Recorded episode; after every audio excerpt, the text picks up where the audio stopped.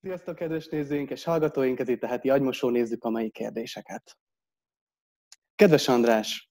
Az utóbbi egy évben az ébredés első pillanataiban pókokat vizionálok. Nincs pókfóbiám. Takarításkor is mindig igyekszem élve kitenni őket a lakásból. De amikor első alkalommal arra nyitottam ki a szemem, hogy egy tenyérnyi nagyságú példány közelít őrült tempóban felém a falról, a földön kötöttem ki. A második alkalomnál már mozdulatlan maradtam, és vártam, hogy mi történik. Azóta már nem rémülök meg. Inkább próbálom minél tüzetesebben megfigyelni a mennyezeten vagy falon feltűnő gigapókokat, vagy az egy kupacból szétfutó kisebb grafit színű hálószövőket. Mindig nagyon gyorsan mozognak, és két-három másodperc alatt szerte foszlanak.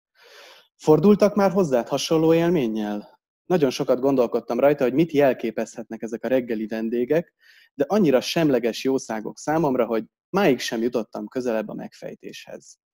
Köszönettel, Marian. Na hát, Marian, ezt a tudatállapotot, amiről te beszélsz, ezt angolul hipnopampék állapotnak nevezik.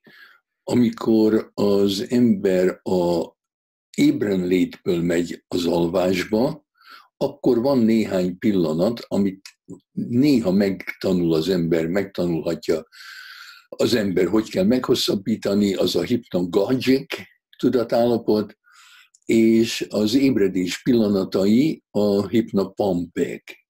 Erről lehet olvasni. Hogy ez az álomszerű, de mégsem álomszerű állapot miért töltődik meg a te esetedben pókokkal, hát a jó Isten tudja. A, többféleképpen lehet erről gondolkozni, például a művészetben a, vannak olyan filmek, ahol nyilvánvalóan a pók az anyát reprezentálja. De ez, ez nem egy törvényszerű dolog.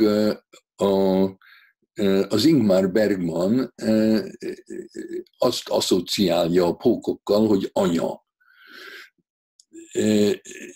A fontos az lenne, hogy te mit asszociálsz, neked mi jut eszedbe a pókról. A magyar nyelvben egész más a pók asszociációja, mint mondjuk angolban a spider.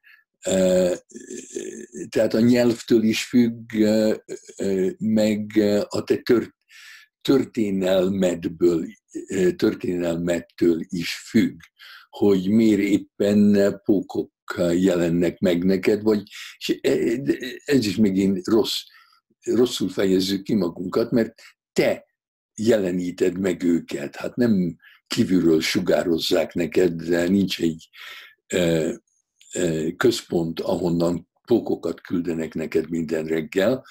Ezt, ezt te rakod össze. Tehát neked van valami kapcsolatod a pókokkal. Na most a James Hillman nevezetű pszichológus, aki jungiánus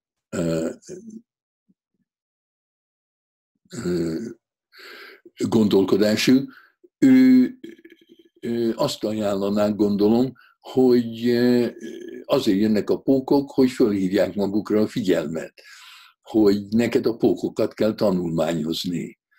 Olvassál mindent, amit a pókokról írtak. Biológusok, entomológusok, minden, ami van. Ismerkedj meg a pókokkal. A pókok jönnek, mert valamit, valamit akarnak mondani neked. Én egy dolgot tudok a pókokról, ami nagyon érdekessé teszi őket, az az, hogy nem sokára nem lesznek, ki fognak halni. Ők olyanok, mint a, a, a dinoszauruszok, mert egy kettős kötésben vannak. Az ő problémájuk az, hogy az agyuk olyan, mint egy e, e, fánk, egy lukas e, fánk, aminek a lukában megy a, a, a nyelőcsövük, a, a, a, ami a szájukból a gyomrukba megy, és az agy körülötte van. Na most, ha a pókok okosabbak lesznek, akkor megfulladnak. Ha ö, megtágul a nyelőcsövük, akkor nem lesznek elég okosak arra, hogy eledelt tudjanak kapni. Tehát akár merre is nőnek, az agyuk meg fogja folytani őket. Úgyhogy nézd a pókokat, mert nem sokáig lesznek. Néhány millió év múlva szerintem már nem is lesznek. Hát szegény pókok. Nekem az jutott eszembe, hogy így olvastam a, a, a kérdést már másodszor, hogy olyan szépen és választékosan használja Marianna nyelvet, mint ahogy szépen és választékosan szövik a pókok a fonalaikat.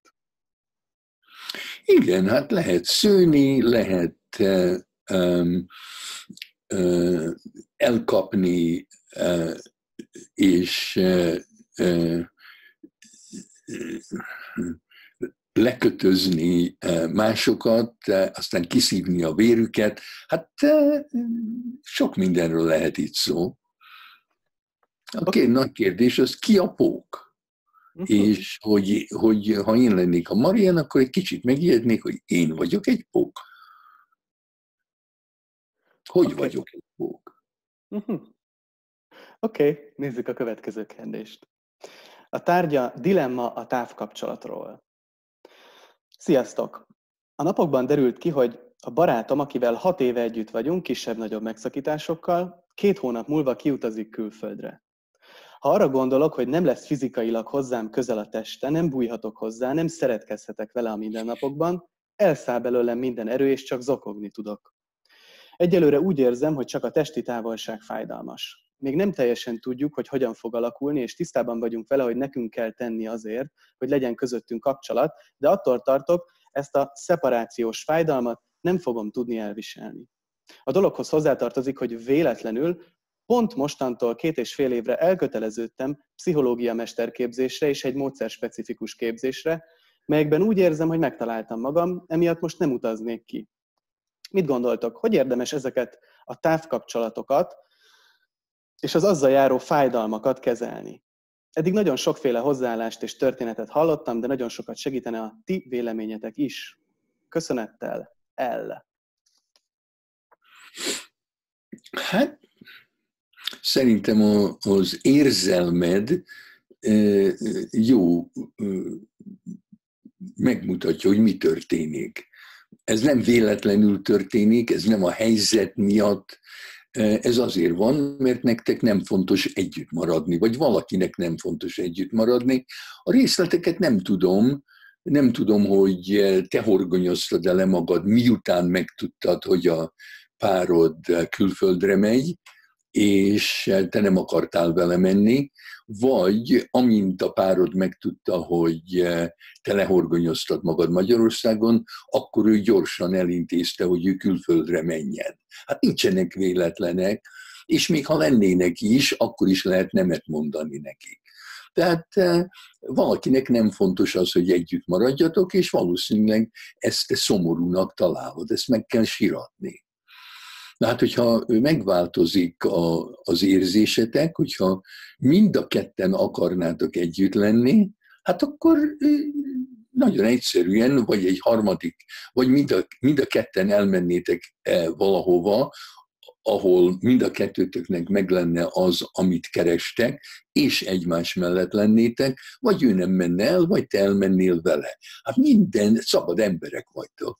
Ez, ez, ez egy választás így is lehet elválni, de hát elváltok. Még akkor is, hogyha elintézitek, hogy évek múlva újra együtt fogtok élni valahol, hát az már egy más kapcsolat lesz, mint hogyha úgy határoztatok volna, hogy együtt maradtok. Egy, egy jó párkapcsolatban a két ember annyira szereti egymást, és annyira függnek egymástól, hogy sem az egyik, sem a másik nem akarna élni a, a, a, az egyik vagy a másik nélkül. Ez benne van a, a, a definíciójában a, a, a jó párkapcsolatnak.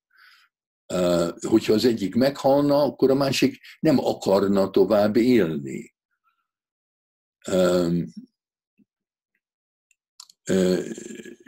Mostanában ezt olyan függőségnek mondanák, és neurótikusnak, de én szerintem ez nem így van.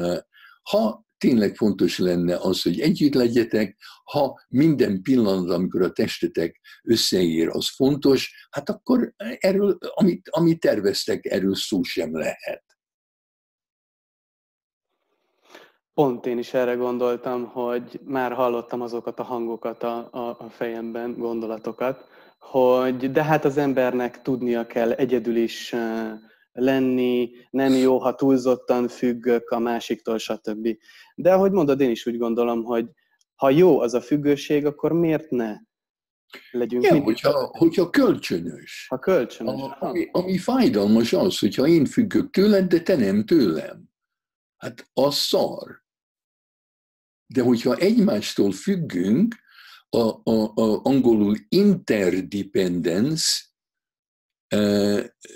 hát annál jobb tudatállapot nincs. A, a függetlenség az nem a fejlődésnek a csúcsa. A, a kölcsönös függőség az emberi fejlődés csúcsa. Na de nem tudsz elképzelni, és magamtól is kérdezem, hogy nem tudok elképzelni a helyzetet, amikor tényleg egy pár nak úgy alakul az élete, hogy az egyikük Washingtonban kap valamit, a másik Ankarába, és akkor egy évig ezt menedzselik, megteszik ezt egy közös jó, vagy jobb, vagy könnyebb jövő érdekében? Hát dehogy nem. Persze. De, de benne van az, hogy föláldozzuk az együttlétünket. Hm és hogy ritkábban találkozunk, és bármikor meghalhatunk, és lehet, hogy nem tudjuk bepótolni.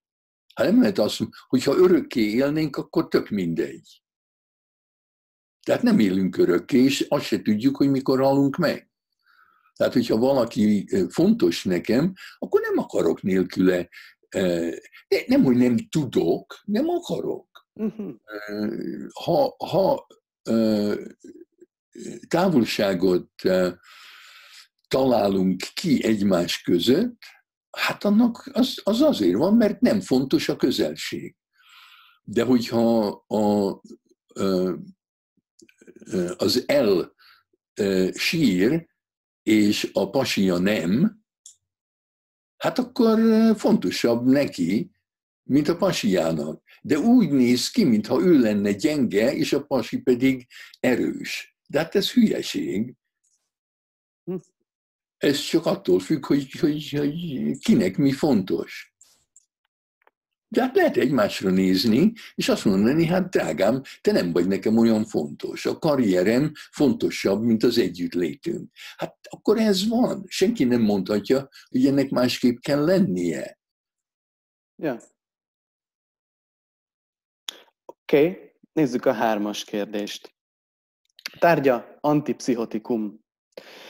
Kedves András, szeretném megkérdezni, hogy van-e olyan eset, amikor te hasznosnak tartod a hosszú távú antipszichotikus gyógyszeres kezelést? Próbálom röviden leírni a történetem. Nekem kétszer volt posztpártum pszichózisom, gyermekeim négy, illetve öt hónaposak voltak. A kisfiam a másodiknál éppen a szeparációs szorongás időszakában volt. Amikor készültem vissza az adaptációról, azt mondta nekem egy két éves szókincsével, Anya, ne menj el tőlem, nem kell táska. Bűntudat gyötör azóta is, visszhangzik a fejemben ez a két mondat, pedig ennek már négy éve. Volt egy harmadik pszichózisom a kutyám eutanáziája után, mert mellette biztonságban tudhattam a családomat az alkoholista agresszív apámtól. Az első két alkalommal négy hétig, a harmadik esetben hat hétig voltam kórházban. Olyan állapotban voltam, hogy mentővel vittek, és haza sem engedtek, illetve senki nem akart kihozni. Kislányomat három hónapig anyósomék nevelték, aztán bölcsibe kellett adnom, mert nem tudtam volna egész napon át megfelelően gondját viselni. Nem merem megkockáztatni, hogy elhagyjam a gyógyszereket, félek, hogy megint elveszítem a kapcsolatot a valósággal. A gyermekeimnek szükségük van rám. Dolgozom egy gyárban, de gondolom a gyógyszerek miatt teljesen kimerít a munka, nem marad energiám az itthoni teendőkre. Hiába mondom magamnak, hogy bipoláris vagyok, és nem tehetek a pszichózisokról, mégis úgy érzem, cserben hagytam a gyerekeimet. Járok pszichológushoz évek óta, mert a családom nem vette észre időben a jeleket, nem tudok bízni bennük. Elnézést, hogy ilyen hosszan írtam, de majdnem egy regénybe tudnám foglalni azt, amin keresztül megyek. Mentünk. Valójában csak felmentést szeretnék kapni, amiért ekkora csalódást okoztam a gyermekeimnek. Azóta sem sikerült feldolgoznom, hogy elapasztották a tejemet, és át kellett élnünk a hirtelen elválasztás gyötrelmeit. Kérlek, szálljatok rá pár percet, hogy néhány mondattal reagáltok az esetemre, hát ha nyerhetek egy kis megnyugvást. Köszönöm, Mónika. Hát Mónika, nem tudom, hogy föl tudlak-e menteni, nem tudom, hogy meg tudlak-e nyugtatni. A, a történeted tragikus, és e, nagyon sajnálom, hogy e, szerintem rossz kezekbe kerültél. E, és az a mentalitás, amiből, ki, amiből származik az, amit veled tesznek, és tettek, hát én nem értek egyet vele de hát nem tudom, hogy mennyit mondjak erről. Persze, hogy a gyerekeid szenvednek, hogy, hogy, hogy mi az oka, hát az, az, az másodlagos. Az igaz, hogy nekik a legrosszabb, ami megtörténhet az életükben, az az, hogy téged elveszítenek az jó nekik, hogy még élsz. Az a reziliencia, amit mutatsz, hogy mindennek ellenére még mindig élsz, az bizony jót tesz nekik. A legrosszabb, amit tehetnél, hogyha meghalnál. Tehát itt, itt tudok jót mondani. Szerintem, hát nem ismerlek, nem, nem tudok igazat mondani, vagy de úgy tűnik, hogy te nem vagy bipoláris, te nem vagy ez, te nem vagy az, te a Mónika vagy egy olyan társadalomban, ahol nem tudják az emberek, hogy mit csináljanak valakivel, aki rettenetesen uh, megijedt. Szerintem te a félelemtől szenvedsz, akkor uh, kerülsz kórházba, amikor megijedsz. Annyira, hogy azt se tudod, hogy mi ijesztett meg. Valószínűleg pici gyerekkorod óta nem volt olyan ember körülötted, akinek a teste, akinek a karjában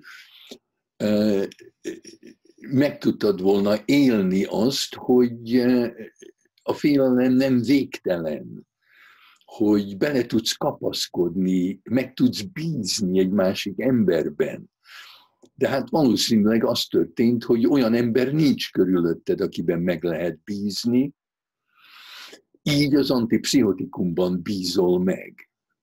Hát az legalább arra lehet számítani, még akkor is, hogyha az megmérgez, még akkor is, hogyha a mellékhatásai, tehát nincsenek mellékhatások, a hatásai esetleg több kárt okoznak, mint segítenek.